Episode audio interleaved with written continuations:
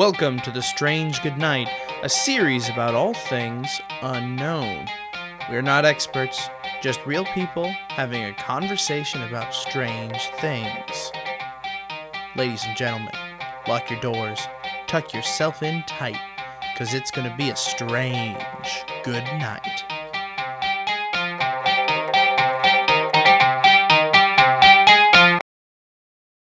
Hello, this is Andy McGuire, and you're listening to The Strange Good Night. This is a bonus mini episode of our series on the unknown. We get a few extra stories from my dad, Richard McGuire. We just uh, interviewed him for our Ghosts episode, and he told a story from an experience he had in his childhood home. And afterwards, he told us a few other stories that he got working on the railroad. He was a conductor for 38 years, and the way he explains it is rails go all over in some of the most uh, non populated areas that you could imagine. And so that puts people in weird places, and they often see really crazy things. And so we have two short stories. One of them is about Bigfoot, and the other about UFOs. And uh, I really hope you enjoy. Thanks for listening.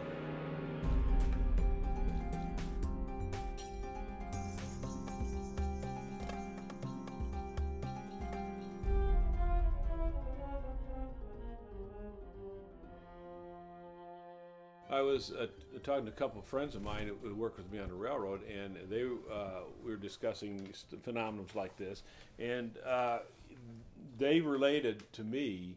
Uh, one related to me, and the other one verified it later that they were on a westbound train, freight train, uh, going uh, through Denison, Iowa, and, they, and you go from Denison to Dow City to Dunlap, but going just past Dow or Dunlap, heading west on train, you're going about 50 miles an hour, maybe 60 and uh, you got this big spotlight out there, and the highway, Highway 30 along the tracks was black, so there's no traffic along there. Yeah, I mean you can see the lights out in the countryside and so forth, but you're out in the middle of cornfield except for Highway 30.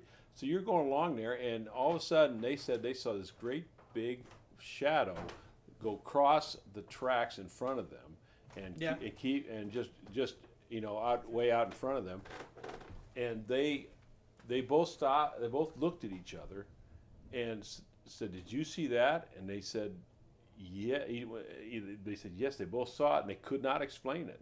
Hmm. But it was big, and it's bigger than a man, and it, but it didn't run, didn't walk like a bear, and it went it went right off the cross. And as soon as it got out of the light of the headlights, it's like, what what did we just see? It happened so fast, but you got to remember, at two or three in the morning or four in the morning, you know, you've been up all night and you're going along, you're, and you're watching signals, uh, you know, that you're supposed to be watching, and you're watching the track ahead of you, and then you see something like that, and all of a sudden, what did I just see?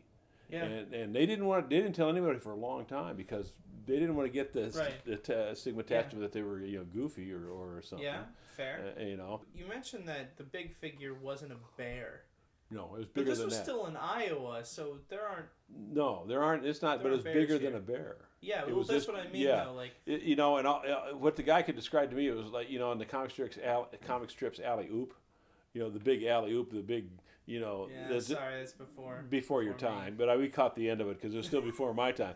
But it's it's just uh, uh, if you look some of the older comics or uh, some of the uh, small town comics that they have paper comics, they have alley but it, it's like a uh, I don't want to say a gorilla, but it's a big something like that, hairy, and but it was black, it was dark out, so all you see was this dark movement go right in front of the track, uh, in, inside your headlight, and then it's gone.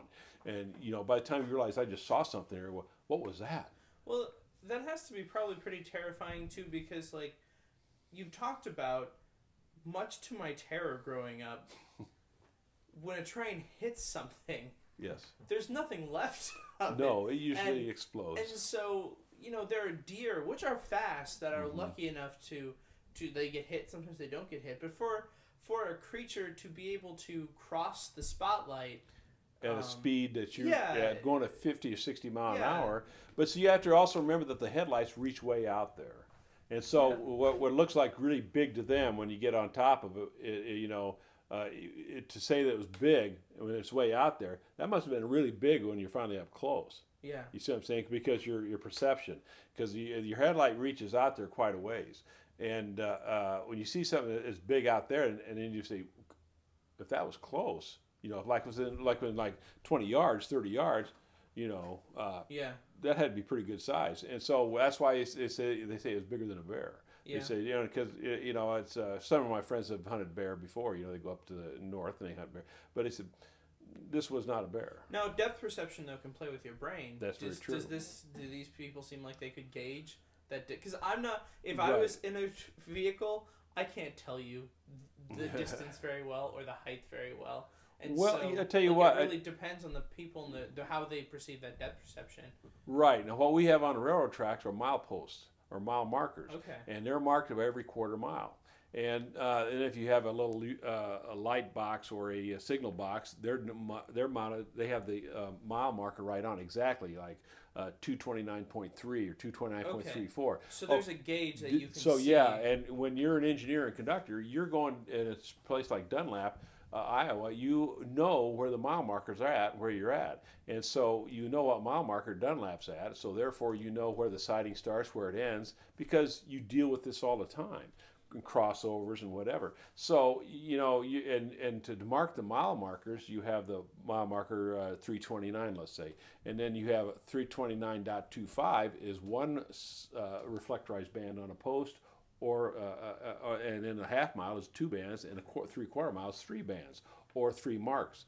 You know, and uh, they used to have them on the telephone lines because back in the day they had telegra- telegraphers. You know, that you send them down for the railroad telegraphers, and now they got rid of those. So they have they have they have a steel post with a, a white and a white uh, square, a rectangle uh, up, uh, uh, and then they have the black lines on them there, so you can Right. identify them. So as part of your job, you have to be You have to pretty cognizant of. Well, you all, going yes, on. you have to know you're cognizant of what's going on, but you have to know where your rear end of Mm. your train's at. So you have to know, and you have, you, uh, you have to know where your head end of your train's at. So because you, have slow orders coming up, or you have whatever reason, you have to know where your train's at at all times. Okay. And so that way, because we in the day used to have cabooses on the rear end of your train, and if you didn't know where the rear end of your train was, you'd give them a pretty rough ride back there. So engineers had to really know how to keep that train stretched out, so you didn't treat the caboose like a whip and and beat them up. So uh, you know you you know a good engineer. Might I say most by that I mean most all engineers. I can think of a few that had no clue what they were doing and had no clue where the rear end of the train was at or where they were at for that matter.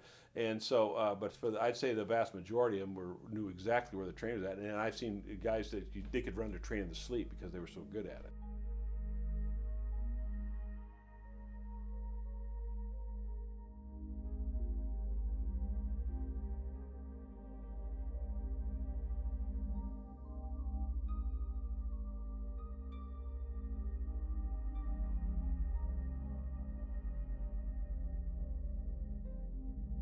And uh, on a UFO sighting, uh, I had a friend of mine uh, was on a Great Western Railroad coming north of Des Moines to uh, Marshalltown.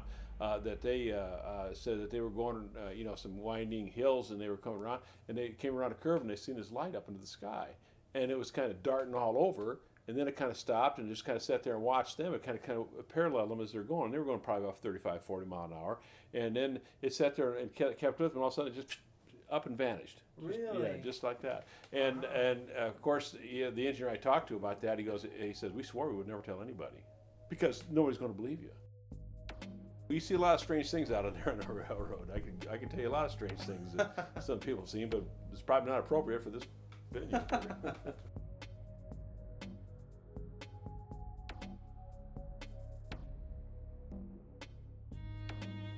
That wraps up our special bonus mini episode of the series.